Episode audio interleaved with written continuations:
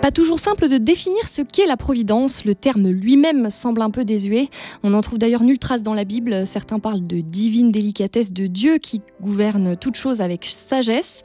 D'autres encore font référence au hasard, tel l'écrivain euh, Georges Bernanos qui écrivait Ce que nous appelons hasard, c'est peut-être la logique de Dieu. Dans notre monde où la science semble avoir tous les droits, comment croire que Dieu puisse encore conduire le monde et surtout comment fait-il? Définir ce qu'est la providence C'est ce que nous allons tenter de faire aujourd'hui avec le père Jean-François Noël, prêtre et psychanalyste. Psy Espi avec le père Jean-François Noël, Dialogue RCF. Bonjour à tous et bienvenue dans Psy Espi et bonjour Père Jean-François. Bonjour Sophie. Nous démarrons aujourd'hui un nouveau cycle d'émissions consacré à la providence, une notion donc assez difficile à définir. Alors voici euh, les définitions que j'ai pu glaner euh, selon le Larousse. La providence est personne ou événement qui arrive à point nommé pour sauver une situation ou qui constitue une chance, un secours exceptionnel. Et selon le site de l'Église catholique, on utilise le terme de divine providence et pas seulement euh, providence. Et c'est l'acte par lequel Dieu, dans sa sagesse, conduit toutes ses créatures vers la perfection à laquelle il les a appelées. Alors qu'est-ce que vous en pensez euh, de ces deux définitions? D'abord, euh, ce terme de providence suscite de, tout de suite en moi une réflexion sur euh, qui est maître de ma vie, voilà, qui est le maître de ma vie. Et euh, derrière cette question, une autre question, une question un peu comme ça sous-jacente, ce serait celle de toute puissante toute puissance, c'est-à-dire euh, qui exerce ou peut exercer ou ne veut pas exercer une toute puissance de ma vie. Et on voit bien que on devine à travers ce mot que c'est le, le ça hante l'enfance, la petite enfance, la grande enfance, et puis ensuite notre vie.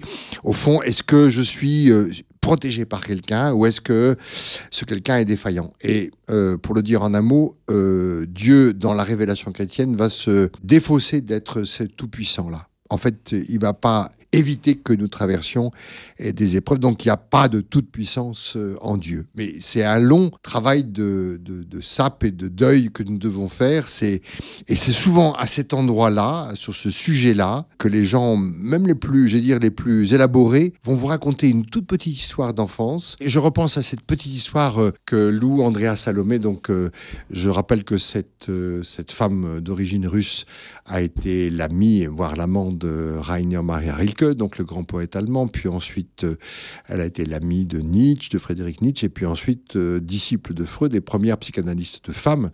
Euh, donc c'est une femme quand même qui a un quotient, enfin dire un niveau intellectuel absolument, et raconte très innocemment que sa foi est complètement tombée un jour, qu'elle avait demandé à Dieu de sauver son bonhomme de neige dans le jardin Saint-Pétersbourg lorsqu'il neigeait, et que Dieu n'avait pas sauvé son bonhomme de neige. Et que c'est brutalement elle avait perdu toute confiance en la toute-puissance de Dieu. Et combien de gens nous racontent que euh, ils ont prié pour leur grand-mère, pour euh, voilà, ou en tout cas pour un événement qui était douloureux et que Dieu n'est pas intervenu et qu'ils ont entre guillemets perdu la foi à ce moment-là. Ils ont perdu quoi? Ils ont perdu la foi en une intervention toute puissance des dieux ou des anges ou de je ne sais pas quoi qui, à leur demande sincère et honnête, aurait dû euh, éviter que la grand-mère meure, que, etc. Et donc on voit bien que c'est là qu'achoppe euh, la Providence. Est-ce qu'elle protège, anticipe, précède les épreuves ou est-ce qu'elle est autrement? Alors comment elle agit dans notre vie, euh, la Providence? Avant d'en arriver à cette réponse, je dire,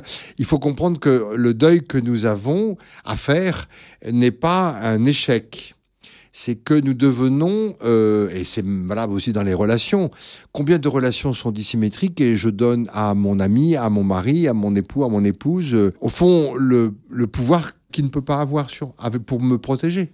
Et que souvent nous attribuons à des gens avec qui nous nous engageons des puissances dont nous sommes euh, souvent euh, défaits ou déçus. Combien, c'est ce qu'on appelait, euh, mais c'était évidemment assez macho, mais que les femmes odieuses ou les femmes cruelles, ce sont quand même souvent des femmes qui au fond n'ont pas, ne se sont pas faites à l'idée que leur mari n'est pas à la hauteur de ce, de ce dont elles pensaient. Et que c'est d'ailleurs ce que je dis là est valable dans les deux sens.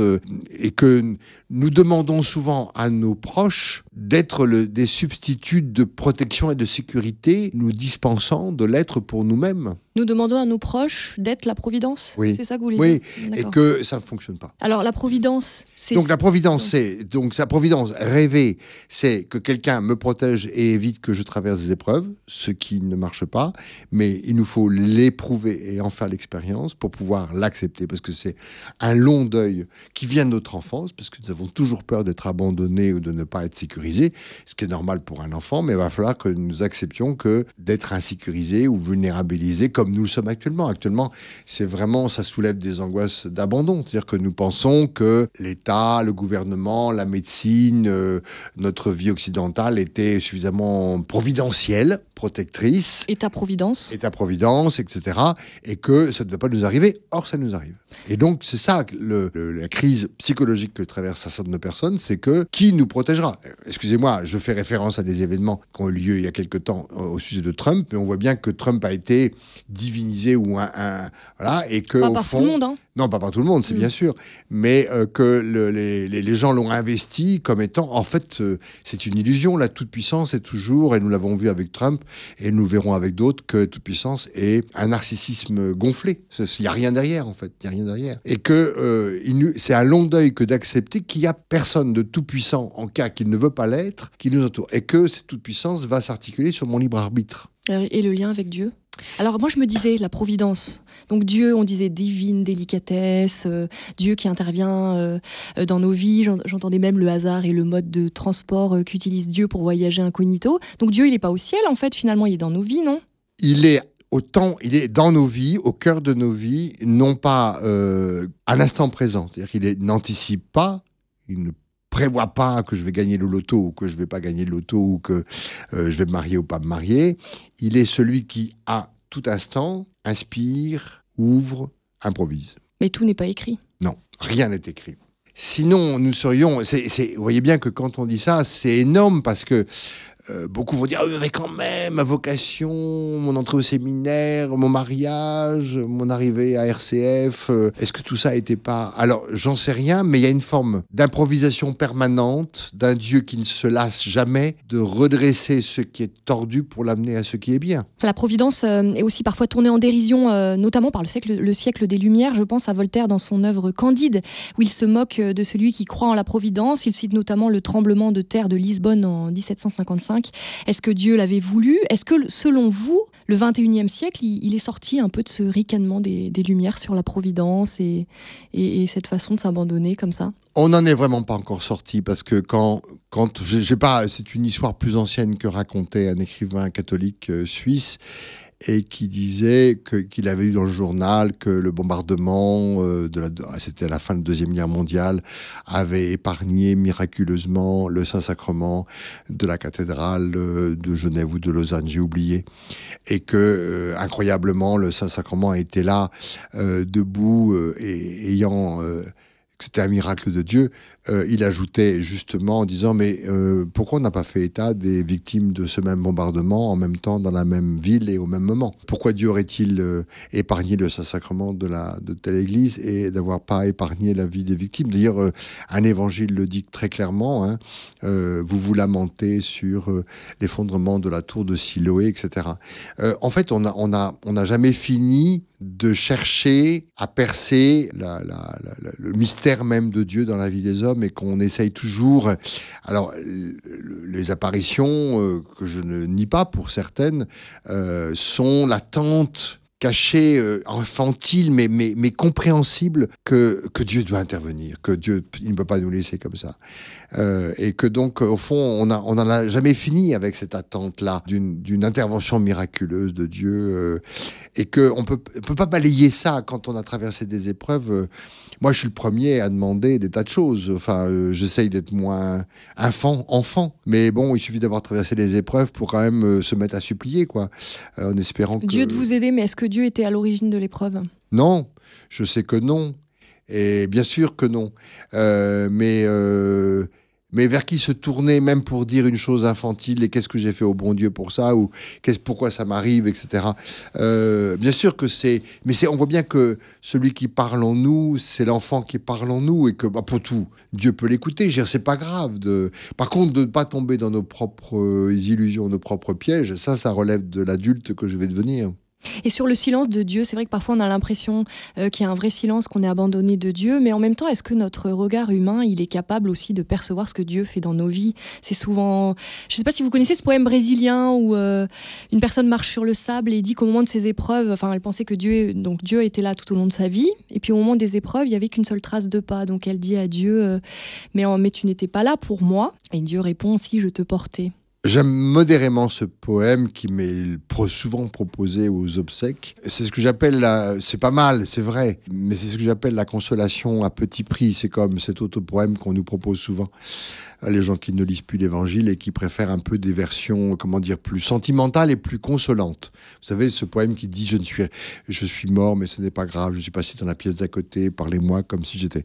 D'abord, la mort n'est rien, n'est pas rien, c'est énorme, c'est douloureux et que donc. Et donc, on a souvent fait un peu du, du, du de l'évangile sentimental, voilà. Et que ça, ça, ça a l'air de dénier les épreuves que nous traversons et les douleurs que nous traversons. Je ne suis pas d'accord, la mort, c'est pas rien même une dame de 92 ans, c'est quelque chose. C'est énorme et douloureux, etc. Bon. Et le, ce que dont le petite histoire que vous racontiez, qui n'est pas dans l'évangile, hein, c'est ce que j'appelle les para-évangiles, c'est-à-dire cette espèce de littérature un peu de deuxième, mais qui va mieux. Les gens préfèrent ça à l'évangile, qui est beaucoup plus cru et beaucoup plus dur, en fait, que ces paraboles de consolation. Et c'est des fausses consolations. C'est-à-dire que. Parce que pourquoi c'est une fausse consolation? Parce que moi, j'ai envie de dire à ce moment-là, d'accord, mais est-ce qu'au moment où tu te sentais seul, est-ce que tu as senti la présence de Dieu. Alors bien sûr, c'est bien de dire, c'est sûr, théologiquement, c'est sûr que Dieu nous portait. Mais est-ce que je l'ai senti? Non. Pas du tout. Et donc, qu'est-ce qu'on fait de ce sentiment d'infime solitude, d'effroyable solitude qu'on peut ressentir au moment de l'épreuve? J'aurais beau, dire à quelqu'un que Dieu vous accompagne et vous porte. Par exemple, je reçois récemment un couple qui vient de perdre un enfant. Je n'ai pas osé leur dire que Dieu les portait. Je n'ai pas osé. Ça n'a pas franchi mes lèvres. Même si effectivement, et eux comme chrétiens le pensaient peut-être, mais au moment même de cette traversée, qui oserait leur dire que Dieu était là? Si c'est pas eux qui le disent, c'est pas moi qui vais leur dire. Je, je, je me donnerais, ce serait arrogant et prétentieux de ma part que de me substituer à leur propre histoire de douleur. Une douleur, ça se traverse, ça se calfeutre pas. Merci beaucoup, Père Jean-François, pour votre éclairage. Si vous le souhaitez, vous pouvez retrouver cette émission en podcast sur rcf.fr. La semaine prochaine, nous verrons quel lien peut-il y avoir entre la providence et la grâce. Quant à moi, je vous souhaite une belle semaine à l'écoute de RCF. Psy Espi avec le Père Jean-François Noël, Dialogue RCF.